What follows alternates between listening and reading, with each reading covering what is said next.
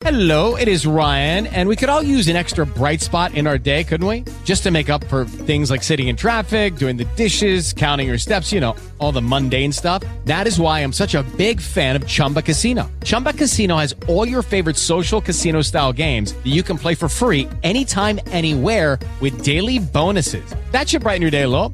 Actually, a lot. So sign up now at chumbacasino.com. That's chumbacasino.com. No purchase necessary. VGW Group. Void were prohibited by law. See terms and conditions. 18 plus. Blog Talk Radio.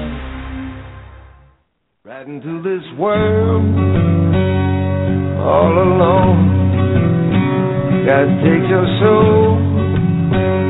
You're on your own. The crow flies straight.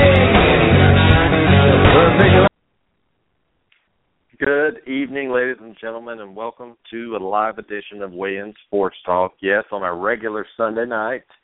I'm your host, Brian Tarvin, joined tonight with co host Trey Patterson if he can make it. If not, that's fine as well.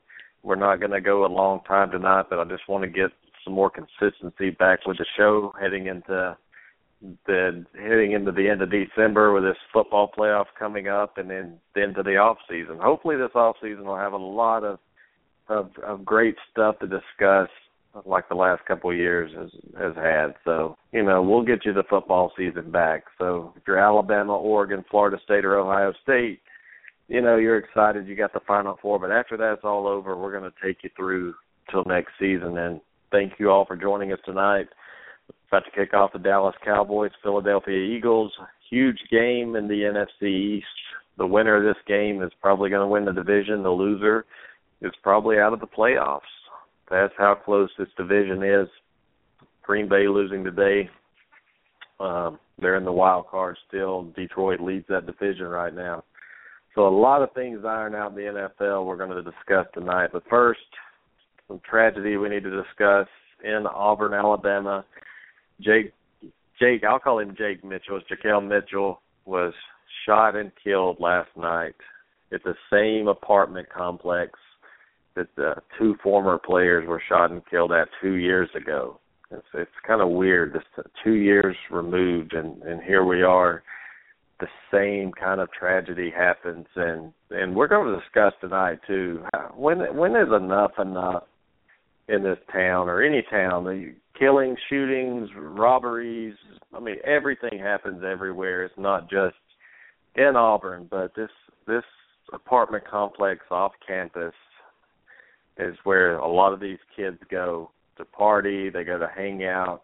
There's no security, and the the people doing the shooting are not even students. They're they just come in from the outside and and start shooting up people. So tragically, Mr. Mitchell's is is going to be missed. I mean, a, a death that I just can't describe it. I don't know how to. I don't know the kid personally, but I don't care what team it was for. If anytime I hear news like this of an 18 year old kid dying way before he was supposed to. It just makes you wonder what's going on in this world. What can we do to to help it? But you know, if I'm Gus Malzahn, if I'm the Auburn Tigers organization, the first thing I'm going to do is is make this place right here. Um, you can't go in. That's just the bottom line. If you decide, if you get seen here, if we catch you in this in this apartment complex, you'll no longer be on the Auburn football team, basketball team, baseball team, whatever. But it's enough's enough. I mean, there's a lot going on right now with this story. They do have a the person that shot him in custody. I'm surprised he made it to custody because a lot of people I know are out looking for this. But what's going to happen now with Auburn? You know, this is a, comes two days after, or really a day, if you think about it, a day after Will Muschamp was announced as the new defensive coordinator. But here we go again. This this team's been through a lot the last few years, and now, you know, the grief of a of a friend, a, a teammate, a, a brother, a son. I mean, this is just one of those things. I don't care if you're an Auburn fan or not. This has to to make you look and, and just wonder what in the world's going on in this country to make someone just shoot someone over no reason. And then again, we don't we don't have the story we don't know what happened. If you do, call in six four six seven one six five five six four. I'm pretty close to the to the program, and I really don't have any information except some behind the scenes things with his family, you know. So, but I'm not going to get into that on air. But it's a tragic day in Auburn, Alabama. How will this team get get through all of it? You know, grief counselors are are on site trying to help these kids deal with it. This is bowl practice starts tomorrow, and they're going to be attending a funeral in the next couple of days. And not too long ago, uh, Philip Lutzenkirchen died in a car crash, and then just a couple of years ago, two Auburn or former Auburn players were murdered at the same apartment complex. So, Gus Malzahn, you have your hands full right now. This is something that they don't teach in a coaching book. Uh, it's not X's and O's. This is real life. This is hurt. And kids at that age, I remember when I was 18, I thought I was invincible.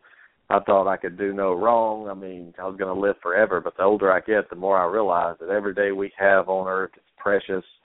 And if, if you don't believe so, just just look around you at what's going on in this world. And it's just a a very sad day. And all athletes, all students. Sonia's in the chat room. I just saw her in here. Um, about to bring her on in just a second. If she's in the studio, I'll check. But she agrees. Make it off limits to current students and athletes if you have to. That's exactly what I'm saying. And I, I know you can't control everything, but as far as a, if you're Gus Malzahn in this team, if you're the leader of this team, you make it off limits. It's just like Nick Saban with T-Town's Menswear. If he wanted to not let his players go there because the guy was getting them in trouble, he has every right to do that. So I just I want to see how this how this affects the Auburn football team, and I'm just glad that they have a year almost to to get ready, you know, to to to heal emotionally and mentally, and you know the bowl game's great and all, it's fun, but who cares? I mean, Wisconsin beats them, you know, who really cares? It's all about next year anyway. So let me bring on Sonia Minson right now. She did press number one in the studio. Sonia, welcome to the show. Hey, how are you, Tarvin? Jason and I are here, Um, and um, I know, I know. I wanted to um send extend our sympathy from the Bama Nation to Auburn Tiger Nation because you know we're rivals on the field, but off the field, all of these kids are our kids. You know what I'm saying? So to hear that and to hear that it's it's the same apartment complex, it's like okay, shut it down. Just shut it down. It's Yep. off limits. If, if you are unless you are a current graduate student, because I from what I understand, I think grad students live there, and there was like some former players the last time this happened that the kids were over there trying to see or hang out with. It's you just need to just shut it down. You know, no no student of Auburn can, no current student athlete can go to this complex. Just something like that because it, it just makes no sense and it makes me angry because I think of these these are kids. My son is 24, okay, but I remember when he was 18. I remember when I was 18.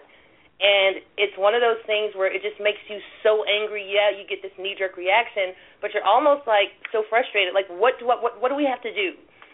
You know, you've got Philip's father. He came and he gives talks. You've got all of these coaches going out and giving all of these these getting all of these guys to come in and really talk some common sense into these players, but they still make simple mistakes, and it all boils down to the decision that you decided to do. So you've got to watch your decision making abilities. This this is just ridiculous, and it hurts. Well, I, well, I think enough's enough. Like you said, it's it's time now to where, you know, I, I actually spoke to Tino today, and he he didn't agree with me on on Malzahn making this off limits. If if any player, not not just a a walk on or a backup, any player, if you're the starting quarterback at Auburn, and I hear of you being there, you're seen there, you're done, and that's how you have to be if you're Gus Malzahn because you're not doing this to, as a power trip. You're doing this to save the lives of kids, and obviously, you know, maybe they're not making the right decision. I don't know. I wasn't there, but nothing good. How many times have you heard, Sonia? Nothing good happens after midnight. Exactly. Or as or as my it's we've heard that saying and also the one um basically if you're not where you need to be before midnight, you don't need to be there. yeah, it's just. I mean, there's so much. I mean, the the world today is not the the same world it was when you know I was 18. What 20 years ago, and and man, it's it's scary. I would I would I don't know if I'd want to be 18 years old again, Sonia. I mean, this back back then, even just 20 years ago, for the most part, you could you could get in a fist fight. That's how you settled your differences. With either you discuss it like like adults or or like civil people or even you know if you get in a fight or disagreement there's no but nobody dying nobody's getting shot i mean but now it's everybody's a coward and they have to carry a gun so if you get a disagreement or you disrespect somebody there's a bullet coming and that's just that's it's scary. sad. I'm gonna tell that's, you, Carmen. I graduated in 19 in 1987. I'm 45 years old, and the biggest thing when we were in school, you know, of course, fighting and all this stuff happened. Every it happens everywhere, but the most that you had to worry about somebody having was a knife or like a pipe or something. You know what I'm saying? You hmm. never really worried about anybody having a gun because even at our age, like we would turn in each other. You know what I'm saying? So if somebody had a gun and we knew about it, it was like, okay, somebody's mom needs to know so they can look into this. We just didn't let it go. And I think what's going on with this generation is not only that sense of entitlement that a lot of these kids have these days, but it's a lot of babies raising babies. You know what I mean? Like when I was growing up, my mom is 20 she's exactly 20 years older than I am. She had me when she was 20, okay? So the the older I get, the younger I see grandmothers and parents. It's because you know these kids are getting pregnant younger, and you've got babies raising babies, raising babies, and that's what it really Yep. all boils down to. And that's when we need to step back in because I think you're you're probably like Jason and I.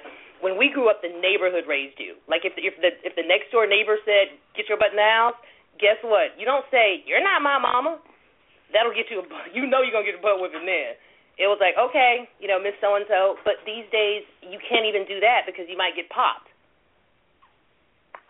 Yeah, it's just I mean it's not a good time, you know, for for kids. I mean, just think you're 18 years old.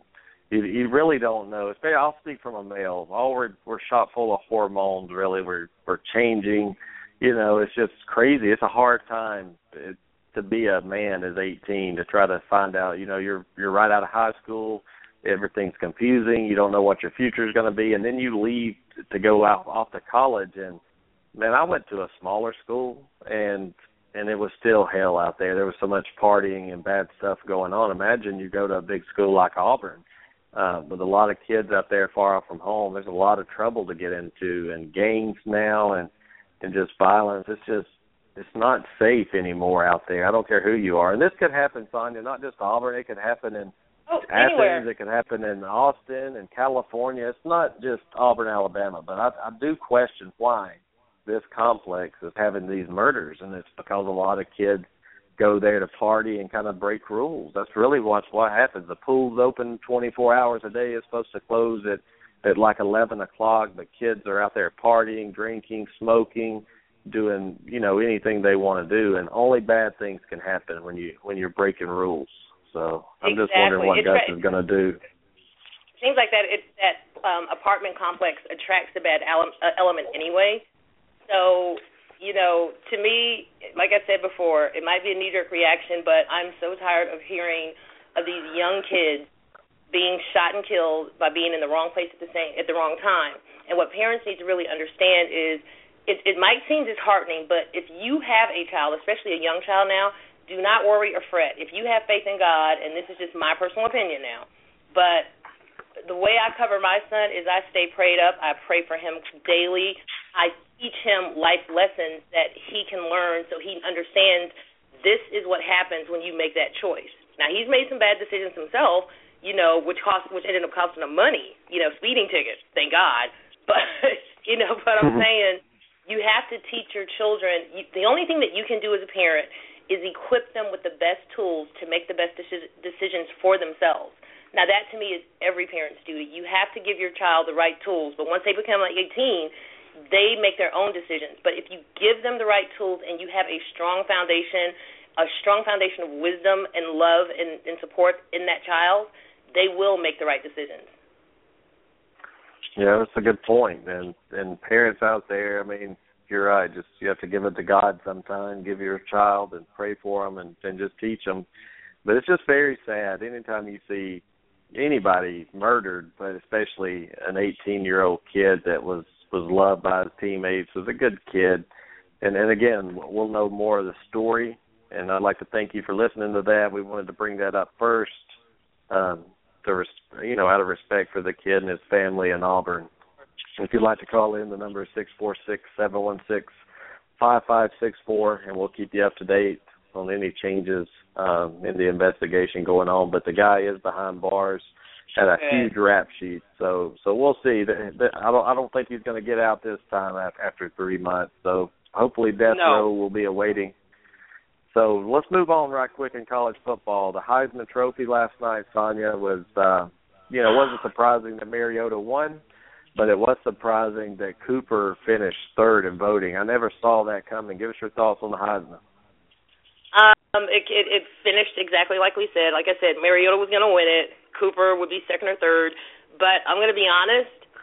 This is the reason to me that we should wait until after all the games are played, because if Alabama and Oregon luck up and get in the national championship, and Cooper has a beast mode day and shows Mariota up, and the Tide wins handily. What do you say then? Yeah, you voted too early. And, and, and what's the rush, by the way? Why do we have to do it like right now? Why can't we wait until January to to award no. the Heisman? That doesn't make any sense to me. I know Jason was talking about that. Jason, you want to touch on that? Uh, I still feel the same way. I mean, I, I still think they voted too early.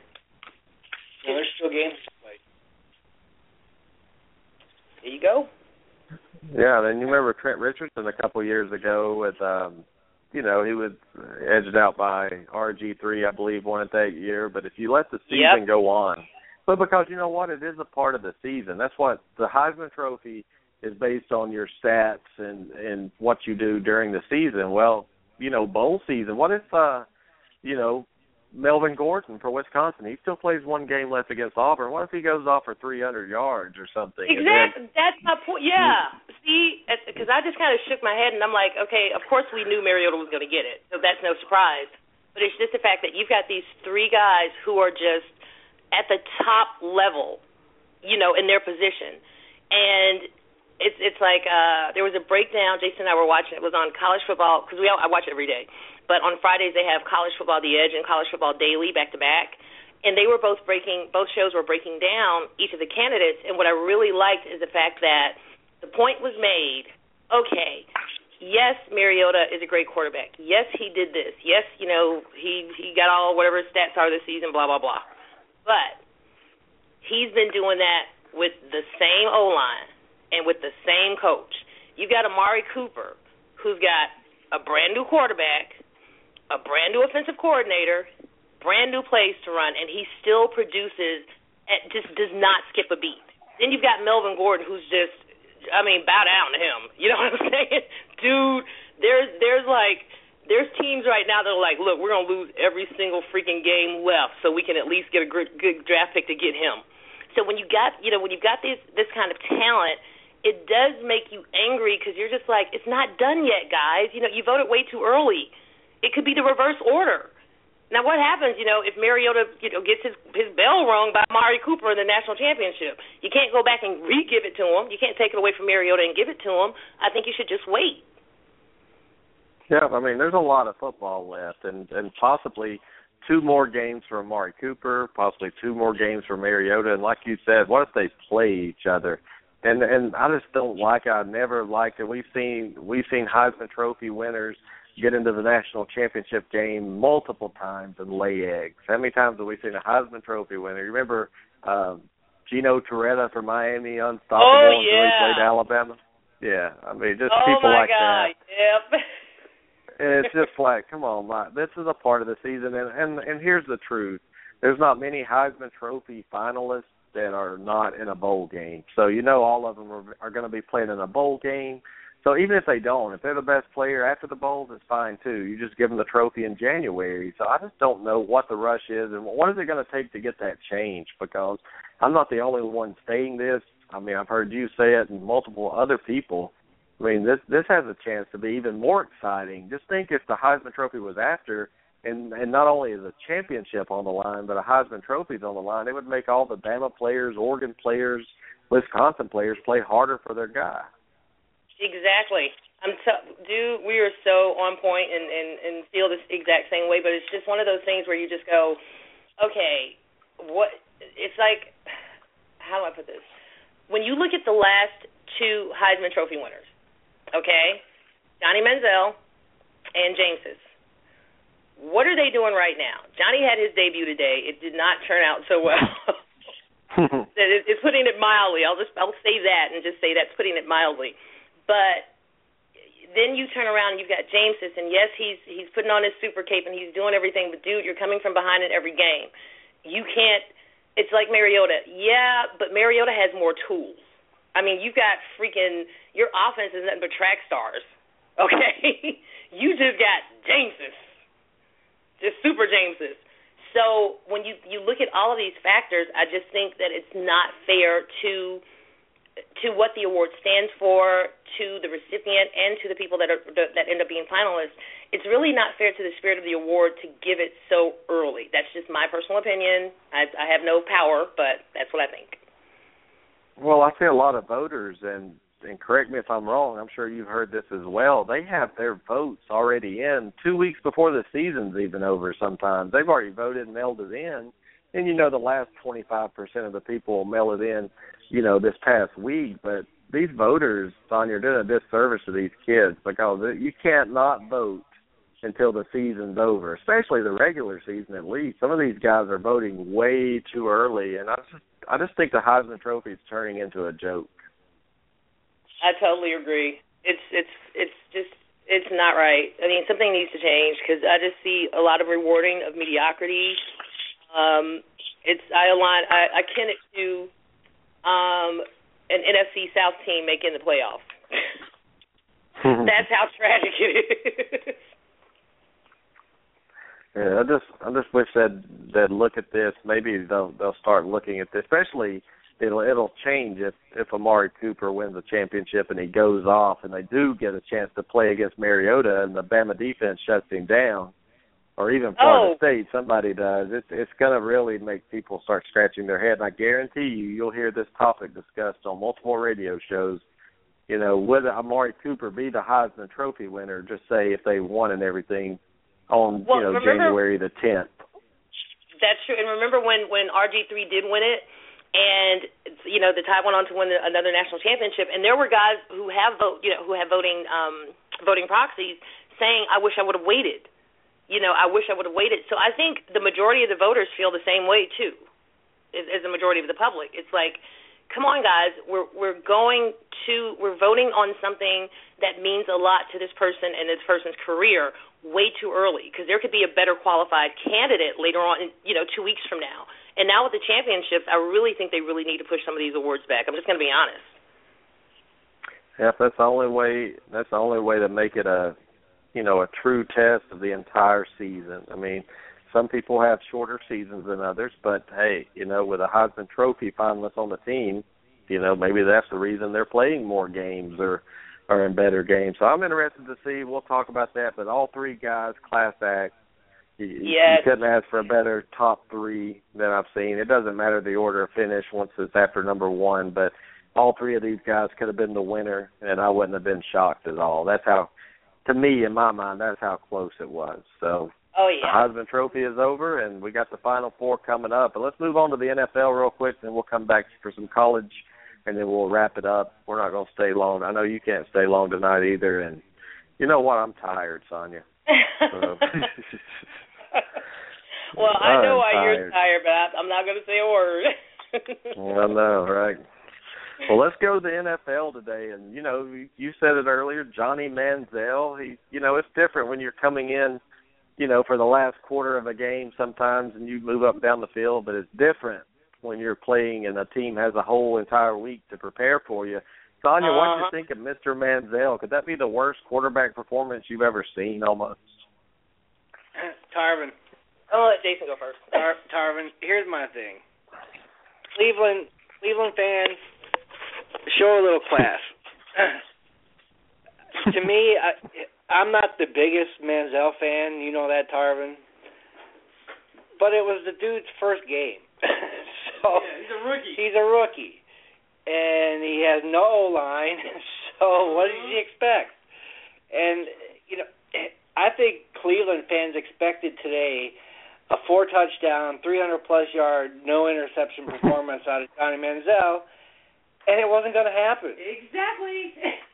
So, so Jason, why do you, if you're the Cleveland coach, if you're the GM, the coach, and and you your team's got a winning record and you're you're doing good, why do you put Johnny Manziel in right now? I just want to ask you that. Why now? Why not the second game of the season, or what, or why not next year? Why this week? I, well, you know, I think it kind of has to do with management in Cleveland saying, do we really want to just squeak in and be the last seed of the playoff and get a worse draft pick? Or do we want to just miss the playoffs and get a better draft pick, like Sonya said? You know, I, I'm under the opinion. I was happy with my Vikings losing today because I don't want to step in as a low seed with a worse draft pick. I want Amari Cooper. So. and with me, Tarvin, No. I totally agree with with Jason, and I just as Cleveland fans, you know, really, come on, he's a rookie, all right, he's a kid. He came from TAMU, and we all know that things weren't exactly lollipops and rainbows down there. So here's this kid navigating his way through the NFL. He's not always going to. You're not going to have that that Tebow moment, you know, when when he was at the Bron- when he went to the Broncos, and all of a sudden it was like, oh my God, oh my God, is he good? Is he good? No. Think about it. I don't care if you have Johnny Manziel. I don't care if you have Brian Hoyer. I don't care what you have right now. You are the Browns. You suck. You've always sucked. You're just like Atlanta Falcons. Okay, quit, quit hyping everything up and thinking that you're going to make it to a certain level. No, you will get your dreams dashed every time. we know, trust me, we in Georgia, we love our Falcons, but we know they are doomed to disappoint us. Why you thought that this kid was going to come in and just be super money man, put on a cape and take you guys to the promised land? I have no idea because you guys obviously obviously were not watching him in college. We were, and we tried to tell you, no, he is not as good as you think he is. He's good. Trust me, I give him that that man is a good quarterback. He's a good college quarterback. You got to give him time to grow. He was he was ten of 18, 80 yards, um, two picks, no touchdowns. But here's the deal: Cleveland offensive line. He was sacked three times, and I think he was Yep. hurried 26 times. I mean, or something like that. I believe it was, or knocked down, or whatever. Here's the deal, Cleveland. Your your offensive line has to get better. And and you're Cleveland, like Sonya said. I mean, you're Cleveland. It's not like you're supposed to come out there and throw for 300 yards anyway. But it's yeah. the Cleveland fans are getting a little carried away right now.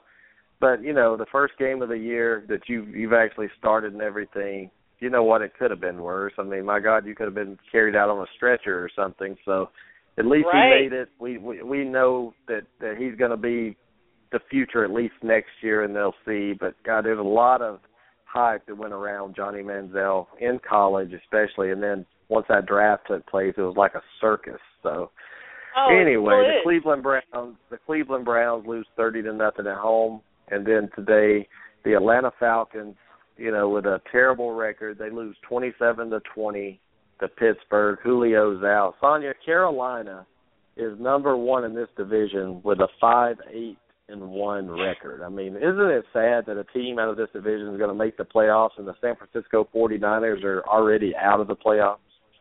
to, to quote one of my favorite quarterbacks that I love to watch being an analyst now, Trent Dilfer, it's pathetic. That's his favorite word. It's pathetic. And what's really sad, and I posted this on Friday in a few of my groups.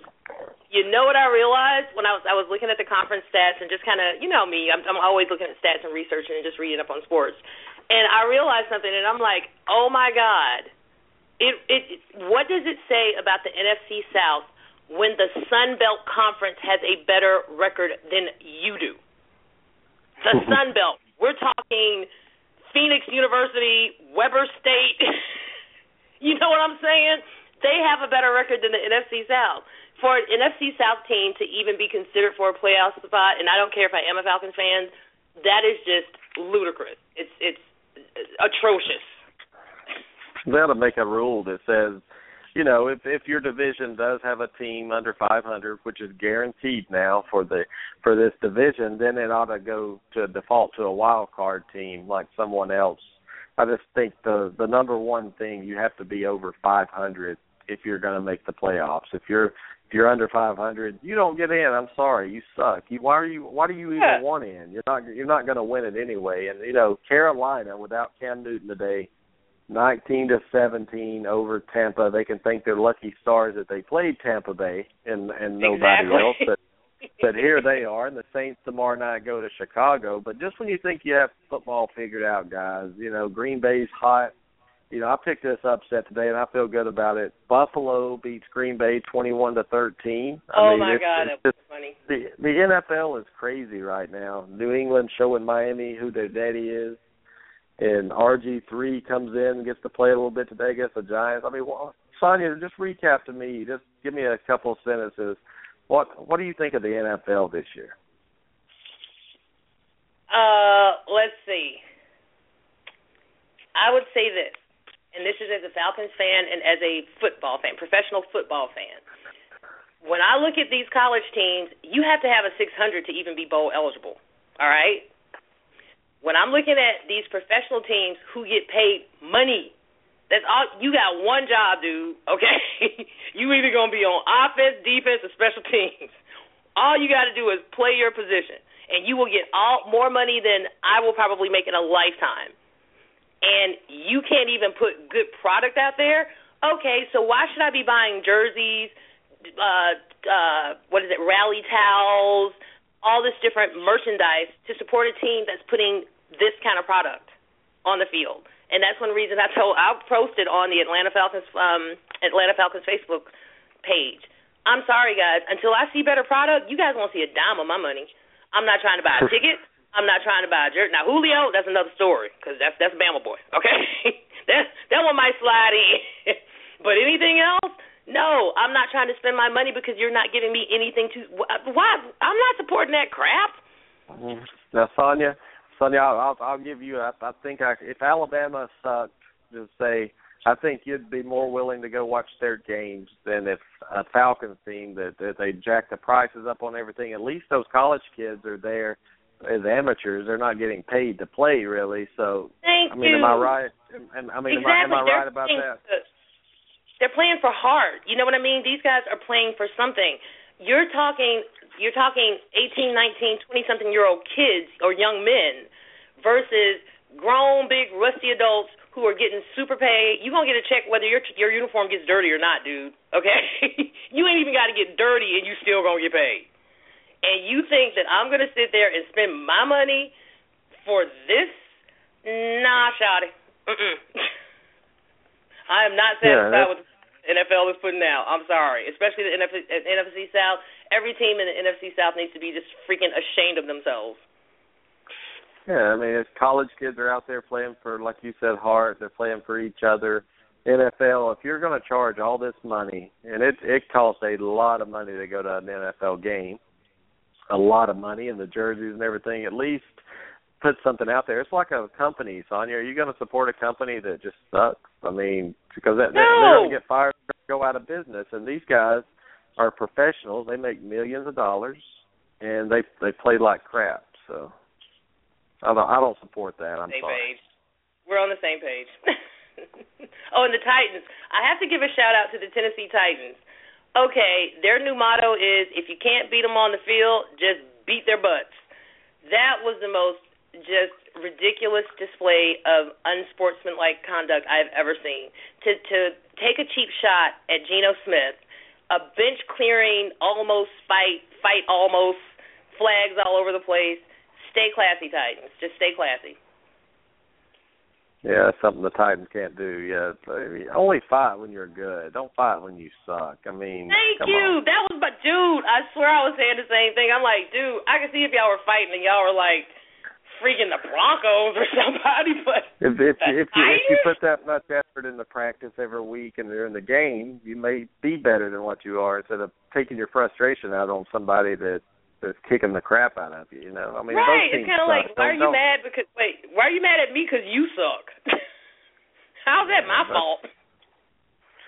Yeah, another. I mean, the, today wasn't a a great day to me in the NFL. Detroit, Minnesota was a good game. The Lions won sixteen to fourteen. Jason, what did you think of uh of Bridgewater in this game? I know he threw a couple picks, but I don't think he played that bad.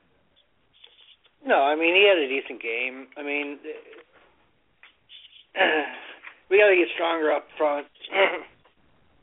you give Teddy some time, and you know he can find the open receiver. I mean, I don't care what who who your quarterback is. I mean, if you don't have time to throw, you end up like Manziel. Well, Jason, So- give me a status on Adrian Peterson right now. I mean, will he be a new Viking? Next, I mean, will will he be a Viking next year? What's going on with that story? Um, the only way he's not a Viking next year is if he retires. And he hinted at walking away like Barry Sanders, but come on, dude. I mean, Barry walked away at the pinnacle of his career. You're walking away with freaking clout. So, um, he'll be back next year. And that Minnesota done- team will be a, a lot better.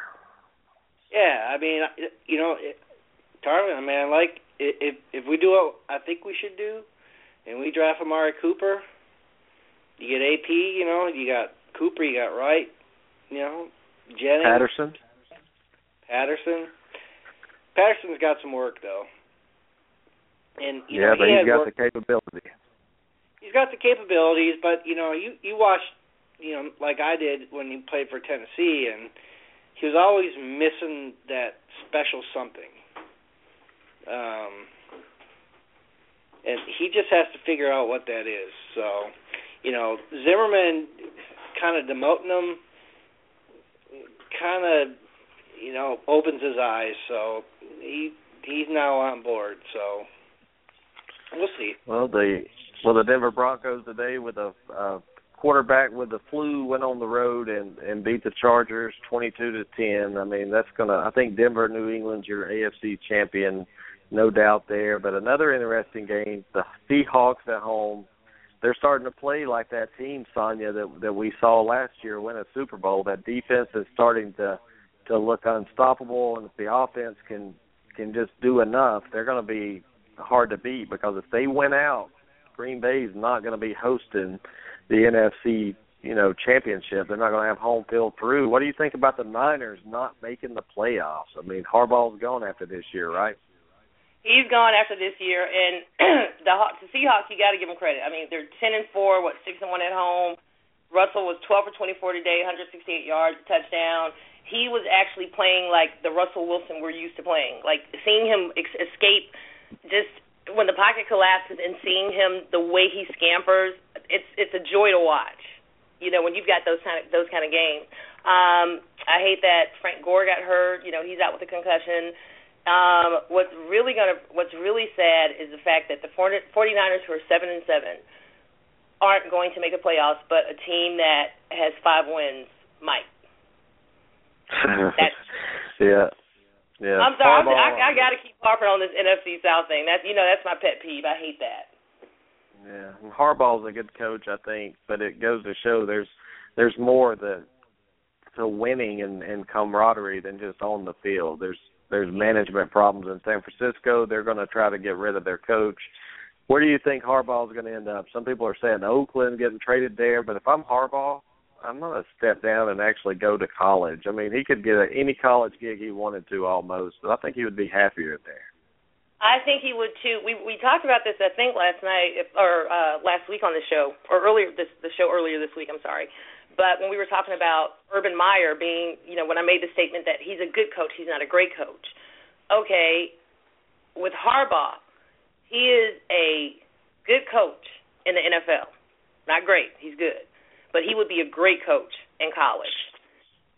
He would be I think he would be very very successful. There are some coaches that are not meant to go to a certain level. The same way like you okay you know my nephew.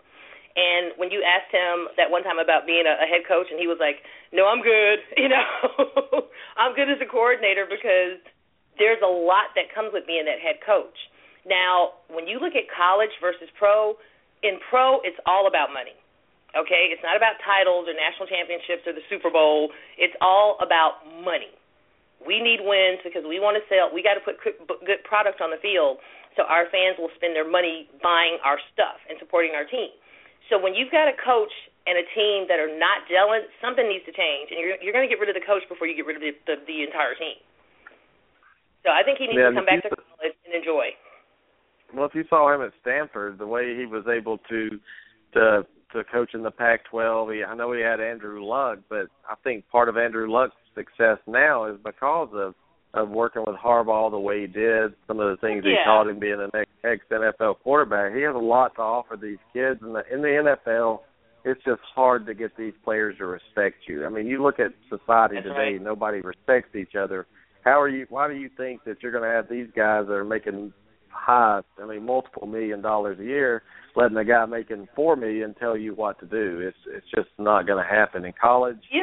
People respect him, look up to him. He can mentor kids and and help them when they get to the NFL. What it's going to be like. So I just think he needs to come back to college. I mean, that's just my vote. I totally totally agree, Jason. I, when you when you look at the the the, the legacy families in in pro- uh, professional football and also college, I mean, you've got Harbaugh, you've got Manning. You know, you've got those names which you know equates quality.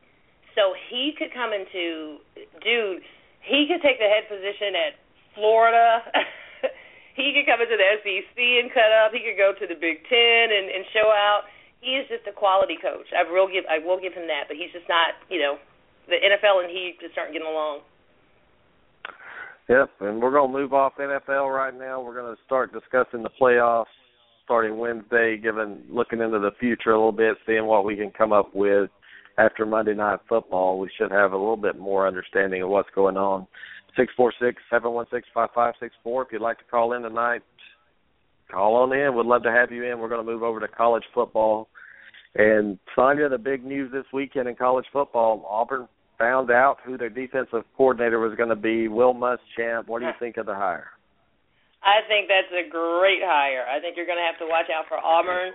It's not like he's never been there before. He's got Gus. He's he's coming home, you know, basically. So I think it's it's a great great hire. The one thing about him, he is he's so good at recruiting. You know, because Florida did jump when he was down there and recruited great.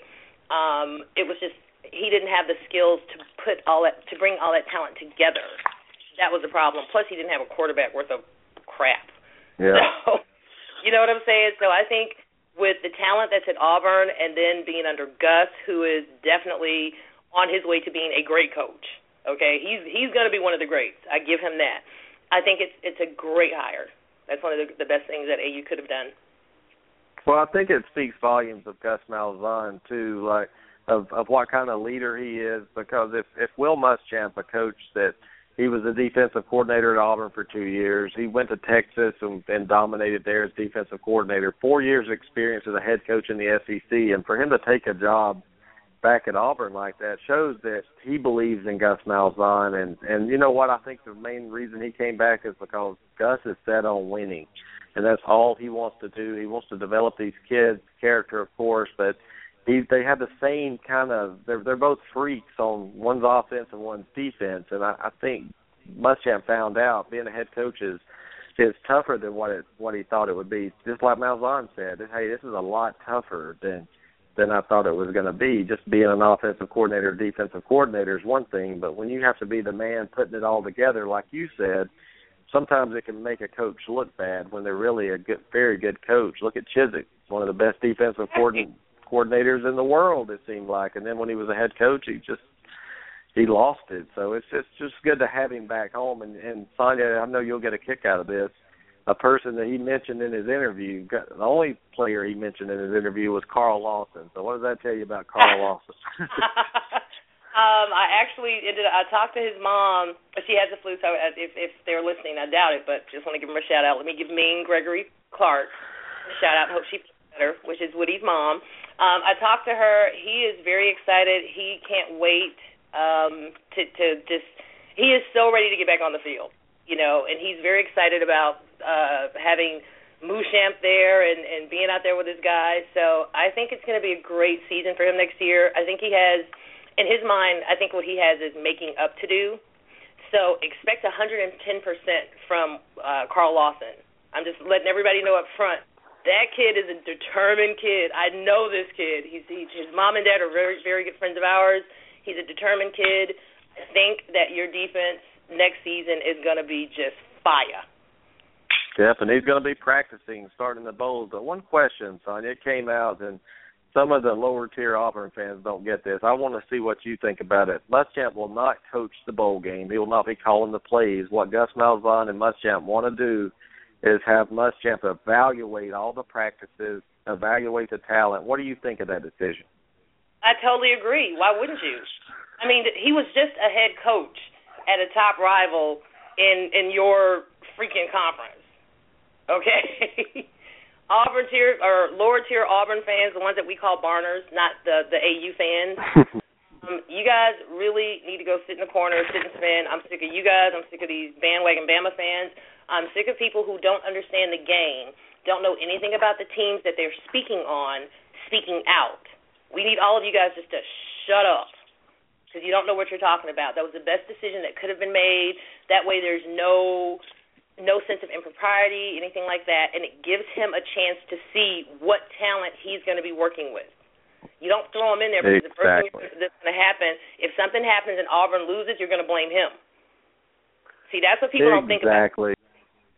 Somebody gets it. I'm I'm so glad somebody sees it. Like you said, what is there to gain by bringing? He's going to be there at practice. He's going to be, right. and not only is he not only is he evaluating the kids, he's evaluating the coaches as well to see how they interact, what their strengths are, because he can move them around. Just because you're the DB coach now doesn't mean you're going to be the DB coach once once his season's over with. But the only thing good that comes out of this is he, he gets to sit back as, like you said, a head coach. Now he gets to focus as a defensive coordinator and say, okay, this is what this team looks like now. Well, I want to see what these guys do on the field. Maybe they're out of position. Maybe this corner needs to be a safety. You know, it's just right. it's a very, That's a- very, very smart decision by by these guys to do this, and I'm excited to see. And I was scared because the only guy I thought that could help us right now in the current state we were in, especially in recruiting, two months away, and I looked on our recruiting and I didn't see any real huge, big defensive players is what we need. I think that could change, Sonia, with Muschamp coming in there in the next couple Oh, of months. Oh, it's definitely going to change. Uh, when you get because because Bama's got some good gets and Auburn has gotten a few good gets, but I think you're going to see more. You're going to see Auburn rise because you've got two great recruiters on staff. You've got Gus Malzahn and you've got Will Muschamp. How can you not say no when you've got these two men sitting in your living room? You know what I mean? How can you at least not give Auburn a chance? And and if they put the selling point the same way they did with Woody, um, and a lot of people might not know this, but when Woody went to Bama on his visit, and he was doing his his you know officials back and forth, he one reason that he decided against Bama is they wanted to change his position. Nick Saban felt he'd be better in another position, and Woody did not want to do that. So when you've got a coach that understands what your desire is and is not just thinking of because like from Saban's mind he's thinking okay this kid put him here you know then you've got a dual position you've got a dual threat here. You know what I mean? But sometimes kids need to realize that under somebody else. And I think that's what Saban when you know he backed off because he understood that Woody was going to go choose Auburn when Woody gets down there and he gets that support that he gets from Gus he gets the support that he gets from his defensive coordinators down there, and they understand what his personal desires and what his personal goals are. Then you add Will Muschamp to the mix, dude. Y'all gonna have another uh, upshot down there. Well, that that uh, that Iron Bowl is to be interesting. You have Saban, um, Kirby Smart, Kiffin, and then you on Auburn. You got Malzahn, Muschamp. I mean, this is going to be. You think the rivalry was heated you know, in the last few years, imagine what it's going to be like going forward. It's just great when you see the state of of Alabama with the coaching in there. And Auburn, Jay Jacobs, AD deserves a lot of credit. He told he told Malzahn, he said, "Look, here's a blank check. Go get your defensive coordinator, whoever you want." And that's who he chose, and and and that's what I like to see in an AD. He's committed to win. Think about it. Brought in Bruce Pearl for basketball and I can't think of the names of the softball and baseball coaches right now, but those are national championship coaches he brought in. He brought in Muschamp. So Jay Jacobs, Sonia, is turning it around at Auburn, and I think he made some mistakes early on, but he's he's making up for them right now. He he really is, and what Auburn fans need to understand too, you've got to have patience. Nothing happens overnight. You you you're not going to have that win a national championship and then go three and nine, or go three and nine and then next season win a national championship. It might happen, it might not, but your best bet is to to have realistic expectations. And I think that's the problem with a lot of fans is they think, okay, we got this person, so boom, automatically we're gonna no, it's not going to happen. They have to work together. They've got to learn each other's styles. They've got to make sure that they gel first. They've got to make sure that transfers over to the players so the players know that the coaches are all on one team. So you don't have the problem that you did have before, which is where you had Trooper Taylor, you know, and his loyal players to him, and then you had players that were mm-hmm. loyal to Chizik. You don't want that, and that's one thing that I definitely see that Gus has stamped out and that he's taken control of. He's not. He's going to be the only coach. There's not going to be this, you know, Coach Coach Muschamp's um, boys or this. No, everybody reports to Gus. The buck stops here, and that's what Auburn needs. Yeah, there's a term that's going around that's kind of getting on my nerves already. Gus Champ. I mean, come on, guys. I mean, come on, real. You know, we have some creativity I mean, here. I mean, you know, it's it, it, it was cute the first time I read it, but the next thousand times I see that, it, it's kind of getting old. But uh, it really does get and people need to understand too. Half of the coaches in the SEC that you're looking at now, from from Will to remember Derek Dooley, um, these guys were under Saban at one point. So you still have the student and the master. So that's going to be a great game. I think that's going to make the higher, the Iron Bowl so much better. Is you've got here's Gus who came in and just you know dashed our three peat our uh, three peat dreams, and now he's got which was uh, Will Muschamp who was once a Saban disciple. So that's going to be so you're just bringing another level to the Iron Bowl. I mean, you know who Will Muschamp spoke with uh, during his couple weeks being off, and after he after he left Florida, he talked to Gus or uh, Nick Saban you yeah. know about his future and everything and what he was going to Y'all do. call and, him. You know these these these guys are, you know they're they're they're going to be rivals, but they're they're good friends and they're mentors. I still have mentors I call. You know when I have a question, I might not go. I may not go to my boss currently or talk about it. It may be something that I want to talk with someone else. Everybody needs a mentor, someone they they can talk to and bounce ideas off. Because I don't think Saban would ever give him any bad advice. And and, no, uh, and the, because the guys know that. Uh. Dooley talked about that. Yeah, Derek Dooley talked about that when he left, when he was fired from from the Vols, and he talked about reaching out to Nick and how Nick was very supportive and you know very honest. And I think that's one reason they reached back out to him is because when you get fired from any job, even if it's for cause or whatever, that is very disheartening. You know what I'm saying? It's like okay, you know, did I am I not good enough? You start doubting and questioning yourself. So that's when you need those people like the Nick Sabans and the mentor and the friends that really know you to let you know, yeah, you made a few missteps, but you're not as bad as you think you are. You know, you're actually hmm. good. So why don't you focus on this and just recenter and start over again? Because when you're just putting trash on top of a dirty floor, all you're going to end up with is trash. And speaking of trash, uh Sanchez and the Eagles are down twenty-one to nothing to the Cowboys right now. I mean, God, Oh, I'm. Sanchez sucks. No, you know Yeah, what? I'm gonna give, I'm gonna give Sanchez his credit because he did have that breakout game. He's not. He's no longer Mr. Butt Fumble. He's not a great quarterback, but he's not a bad quarterback. I think with uh the Dallas is just a better team. I've got two players from Dallas on my fantasy team, so that's why I'm like, heck yeah, I'm glad they're shutting them out. Yeah, but I mean, God, butt fumble at it again at home, choking. I mean, it's still eleven twenty-one left in the half. Anything can happen when you, you know, when you're a hurry-up team and you, and you can get in a roll. We know how the NFL the lead change one half to each half, but I just want to throw that out there. But uh great move for Auburn, I think, and and it was a desperation move. I know Paul wasn't very happy. um you know, with with Muschamp coming to Auburn, I don't think. But T. Rob, what do you know about him, Sonia? That was a that was the coach for Florida right now that was real loyal to Muschamp, and a lot of Florida fans are upset right now that he's going to leave to go to Auburn. But and and they were saying, well, why would he be out uh, recruiting with McElwain right now? But Sonia, you're not going to quit a job with a family until you know you have another one, right? You're not Heck just going to yeah. quit. You you still you're still getting paid to do the job that you have, folks. Okay, they use they That's usually what I try uh, to they, tell them. Yeah, they usually have a release date and say, okay, I'll stay until this game is, you know, the, the bowl game or the week after the bowl game or whatever. They they still have to earn their paycheck and do what they can there, but at the same time, they also have most of them. I'll say 90%. I can't say everybody because I can't speak for everybody, but they also have an ethical. You know, they have an ethical line that they won't they they won't cross. So you're not going to see him out you know, recruiting for Florida and then trying to say, call me when I get to Auburn. You know, if the kid decides to do that, that's on the kid. But that's what happens in recruiting. You know, no recruit is is um yours until they sign on the dotted line and they show up on campus. Exactly. exactly. Because my Muschamp was it to me I heard it was a done deal, but there's no such thing as a done deal until it's announced by the AD and until something Right. comes out of contracts and signed. But this guy's not going to quit his job.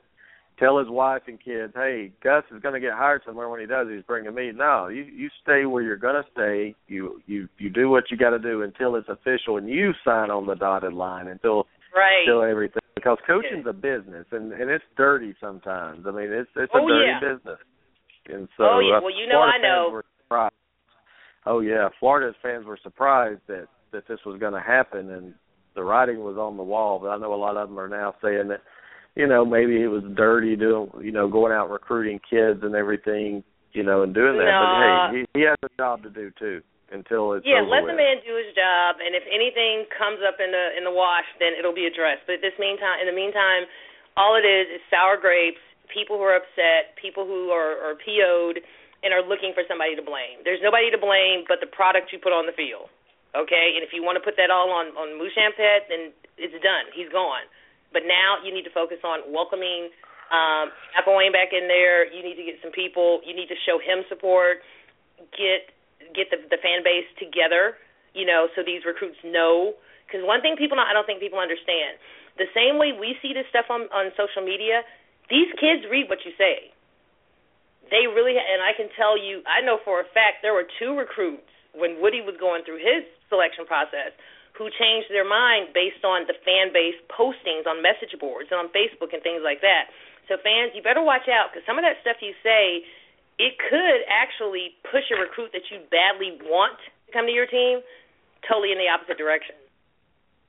That's why I hate social media sometimes. That's one of the negative things. Twitter, Facebook, you have these Alabama, Auburn, whatever message groups, and they're in there. These players, if you look at the members of groups, you'll see that there's a lot of players in these groups, and they actually post from time to time. But then you see a guy going in and dogging some players. So if I'm a recruit coming in and I see a bunch of fans dogging these players on on the internet, I don't want to mess up one day and have to come and listen to all that crap. So That's right. hopefully these fans will wake up one day and realize that man, they just don't realize what their words can do and you're killing your school when these kids do that too. You're you're right. I've heard a couple of uh, stories, two or three actually, where where kids said, "Ah, I'm I'm I'm on the fence." So after seeing these Alabama or Auburn or Florida fans, I'm not going to go there.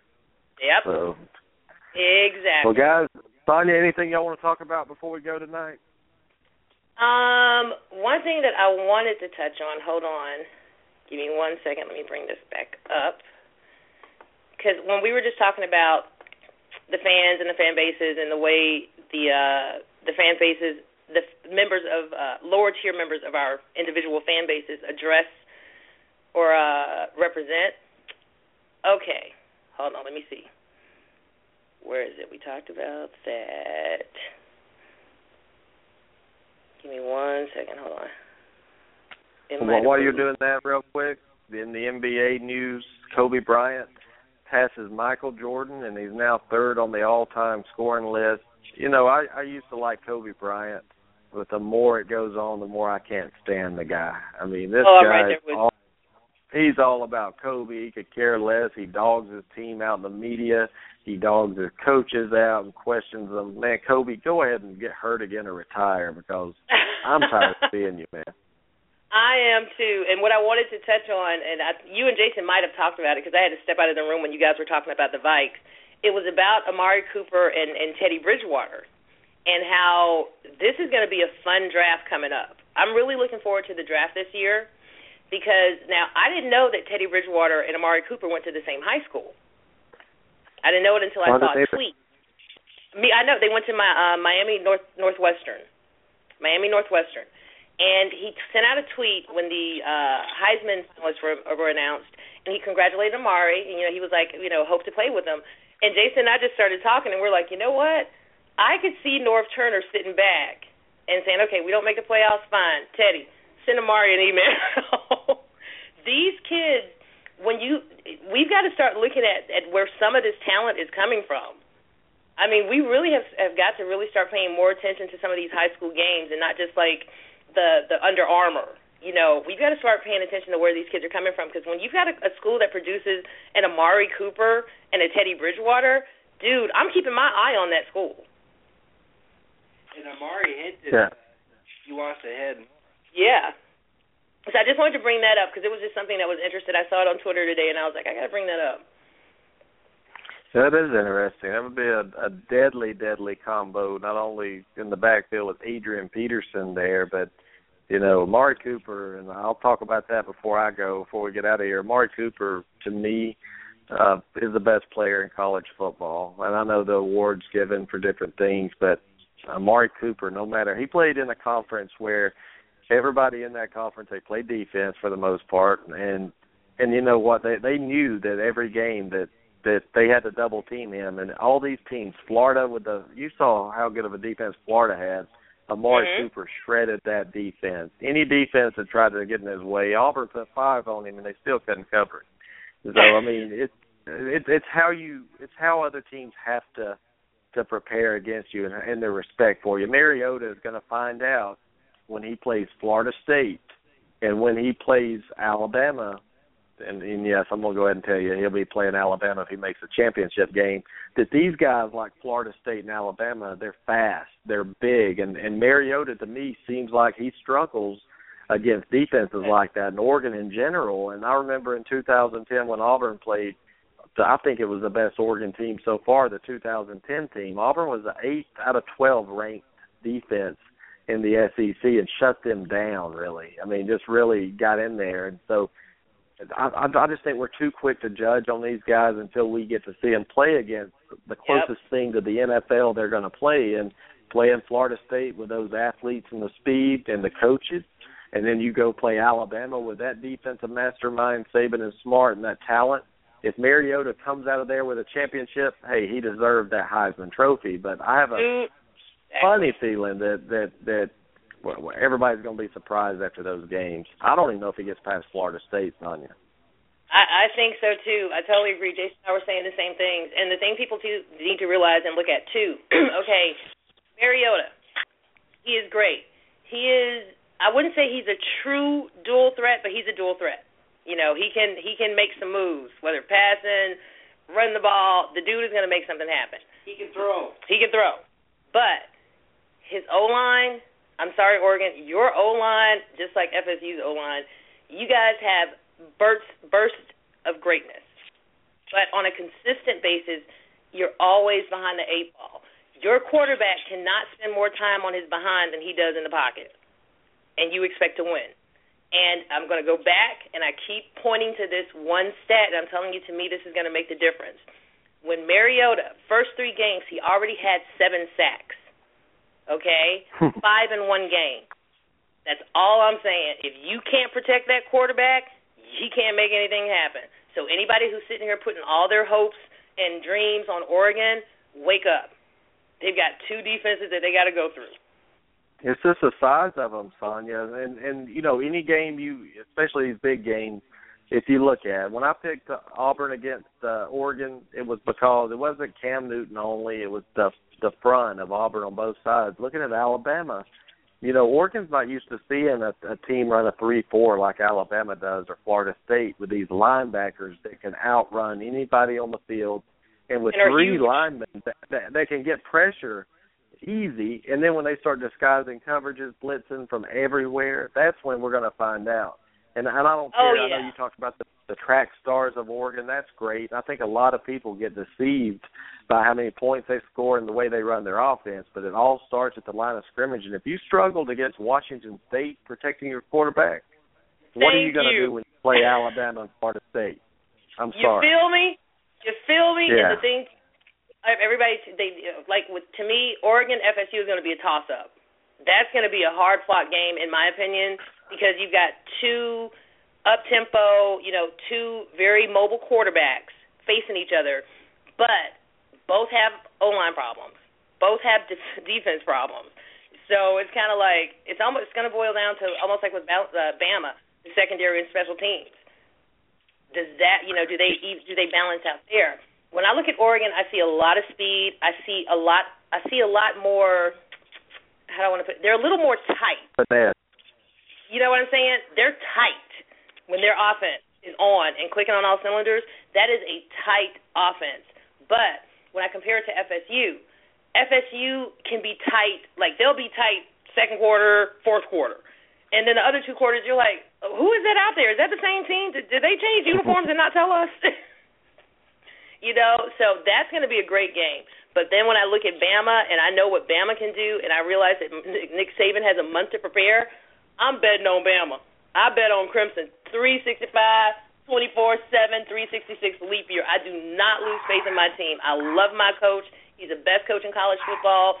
If Alabama walks away with another national championship this time, bow down because that is the greatest team in college football. I'm not saying that just because I am a fan. I am saying that because it would be a fact. Because that Alabama would be the hate- only. They would be the I used to only hate team. Nick Saban. Oh, but let me tell you, if Alabama does it, they would be the only team in college football history to win a national championship in every single bowl selector. Everything that we've gone through, from the BCS to the playoff committee, all the way back to the AP polls and the old, you know, the old 18 something polls. Alabama would be that team. So I'm really hoping we pull it off because that right there puts us at the top. I saw some stat last night on Alabama. It was, I think, in the last six seasons or five seasons, something like that. Auburn or Alabama's had a top three finisher in the Heisman three of those years or something. That was a that was an interesting stat I saw. But yeah, Nick Saban has his guys ready, whether it's a month off, the week off, three days off. Nick Saban, I have to give him the advantage um, when they play. Not only are they the more more talented team, and you know you have to look at coaching, and, and they're the best coach team. It doesn't matter what offensive coordinator you plug in or, or whatever changes are made on the staff. Saban seems to always make the right hire, and it you know it's it's just he's the best in the game. There's no even discussing that or arguing it. You know, 20 years from now, could there be a coach better? We never know. I mean, you, you just don't know how time goes and how the game's going to change. But right now, in my 38 years of living, I have never seen a coach is that wins as much as Nick Saban does. I have to. I, pains- I, I compare. it pains coach I can compare him to is Bear.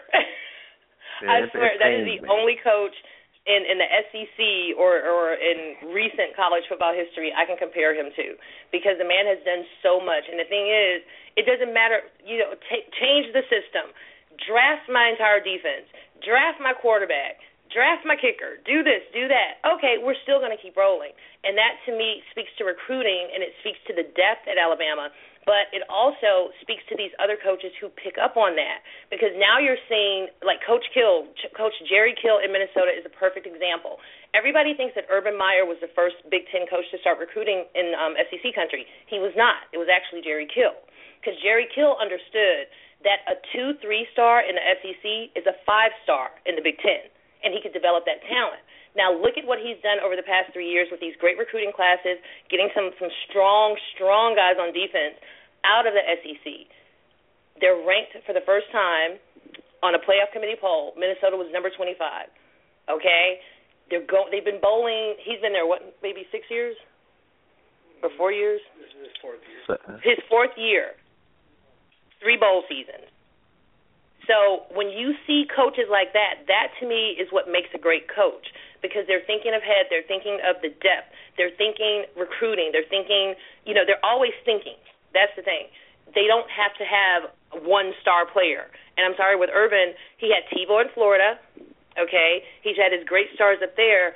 He's going to the playoff committee. I will give give you credit for that. Okay, congrats. The first four teams in the first playoff college football playoffs ever, great. But I need to see more consistency before I call you a great coach. So that to me is what makes the difference between a good or a great coach. What do you do with the talent that you have, and how do you develop that talent? I don't want to see you develop talent to win a national championship, and then these guys go pro and they suck. Yeah, and it's and and I, I respect coaches like you know we talk about Saban, Chip Kelly, Gus Malzahn. That that you know what, if you give me a quarterback like Auburn had Chris Todd, and you're able to change your offense to to his strengths. Chris Todd, he's not a dual threat guy. He's not going to run to death, but we're going to make this offense around him to make him more productive and to win games. That's mm-hmm. why a lot of people panicked this year, Bama fans, because their quarterback was gone and all this, and all they had to do was have faith in their coach. And that's, Thank you. That's all you have to do. That's all you have to do. like like I did. What did I keep saying? I trust my coach. Yeah, you did a hundred times. You said it. Trust my. I was like, I don't. I don't right. agree with it because I have never been a, a big Lane Kiffin fan, but I trust my coach, and I'm so glad I do. And you know, I couldn't say that about Chizik. I couldn't say that about Tuberville, but it's weird. I can say that about Malzahn because I know his goal is to win, and that's all he wants to do. He's hungry, and I Uh, trust him to make the right decisions, to get the right people, just like Jason. You know, with Coach Kill, I guarantee if you ask him, he'll say, "I trust him as a as a leader and as a coach." And if you can do that, your team's going to be successful. Blind faith. did you hear him? Yeah, blind faith. Blind And it's- faith. It's, it's weird But- how you can. I mean, it's it's peaceful when you know, like you know, even I doubted Alabama this year. I, I thought, you know, with losing the quarterback, losing McCarron and that leadership, plugging in some holes in the offensive line and the defense. But look at them; they got better every week. Every they week. faced adversity a few weeks. And you know, people are like, "What are you doing beating Arkansas by one point? Why'd you only beat LSU in overtime?" But at the end of the day, it, it it's the first time any coach has had to prepare, uh, you know, for a what a 15 game schedule. Saban's used Mhm. to, you know, you play your 12, your SEC championship, and your championship with a month in between. But now that that's a huge difference. 14 to 15 games. You only have a week off now in between the 14th and 15th, and nobody's ever played 15 games in a in a season Well, before. So this is the first. It is, and that's why you have to give like you have to give the four teams in the top four, the ones who made the final four. You've got to give them credit because these guys really fought it out. I don't take all the other stats and the strength of schedule and all that BS out of the, the the equation. These are still the final four teams that fought the law and won. You know, Yep. so when I see these teams, I'm I'm really looking forward to see what they bring to the field, to see you know one thing about Saban that that I've noticed since he's been our coach, and if I'm not mistaken, I think uh, Courtney Upshaw said this once, and it was an interview right before the uh, SEC championship game when we played Georgia. And he said this, and I saw it, and I was like, okay, I, I got it. Now I got it. Nick Saban will never let you know how good or bad any player is. And what those players kept saying about Blake Sims, you know, through the off season and even when we were looking at the spring game, you gotta just trust us. He's better than AJ. And we're like, dude, we've been watching this guy for a long time. I don't see that. you know what I mean? But and then you you turn around and the season starts and you see this this Blake Sims that you've never seen before step out on the field. He's commanding. He's commanding respect. He's taking control. He's stepping in. He's not, you know, folding under pressure. Here's this guy that we just saw as the backup's backup, and he's led this team to the promised land. So to me, the biggest redemption story out of college football this season has to be Lane Kiffin and Blake Sims. If you don't understand, you've got the coach nobody wanted and the quarterback nobody cared for, and look at them Yeah. now. That's a good point. And, and one thing I'll throw in before we go is, you know, we talked about the 15 games now. This is a new journey for the four teams that were selected into the playoff. All of them have to play 15 games this year. Think about TCU and Baylor that got left out. Would it have been fair to let them play and only win a championship playing 14 games? That's a big, that's a big difference. And maybe the Big 12 ought to think about, you know, adding a non-conference game, another one to play 13 regular season games if they And could do do 'em out. that, Sonia. Oh, Yeah. and I'm so glad you brought Baylor up because I do have to bring this up. Art Briles, you are the biggest dumb AZZ that I've ever seen. I got to tell you, as you know, Tarvin, I was sick last weekend, so I missed all of my football, everything, and I, I was kind of late behind the eight ball. I didn't feel uh, too much better until Monday night, Tuesday morning. So I was getting caught up on everything that I missed on the weekend, and I just have to say this to Art Briles. Art, there is a time and a place for everything, okay? You are not old, or you're not young. You're not like uh, a Vol USC Kiffin head coach. You're an established coach. You know what the deal is. Two things that you do not do, and I think every coach would know this. Number one, you do not insult the playoff committee at all, especially when you just did not get picked for the Final Four. You don't call anybody out by name. You also make sure you know what you're talking about because the second thing that you did is you kept talking about how if Archie Manning was there, you would have a friend on the committee. Baylor would have a friend on the committee. Okay, so what you're what I get from that statement is you want the same special treatment that you're saying other teams are receiving now. That's what you expected. So you threw your friend under the bus because people think that that Archie Manning stepped down from the playoff committee. No, he didn't. He stepped down for this season because he had to deal with his hip replacement surgery. So he's still on the committee. There's just an alternate taking his place for this this vote, this first vote. So you you just left him there. And the third thing is you don't even know who's on the playoff committee because he kept harping about there's no Big 12 res, res, uh, representation. Okay, Oliver Luck is the AD of WVU. What conference is WVU in? Big Twelve. Okay. So case rested. Next time, Art, don't sound like a whiny little kid who's upset that things didn't go his way. Take a take a cue from Gary Patterson. Accept the inevitable, inevitable graciously, and show some class. Because to me, in in all of these these Big 12 fans and Baylor fans and all this are like, he spoke up. No, he didn't. He just made you look like fools. Because now you look like a bunch of whiny kids who don't like the fact that you didn't get your way. No, be happy with what you got, and next time maybe you'll play a stronger schedule. You know, now that you know what's going on, you can go two years out because the schedules are made like two or three years out. You can go two or three years out and say, okay, boom, we need to switch this up. We need to switch this up. But don't get mad at the system that you agreed to when it doesn't work out for you.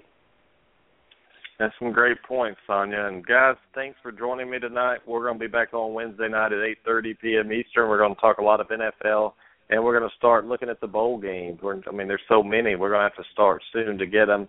I've got to run. Got a long week ahead of me. Hopefully, y'all can make it with us Wednesday night, Jason and Sonia. But thanks again for joining us, and have a great week, guys. All right, you too. Take care. All right, you too. Bye. Bye.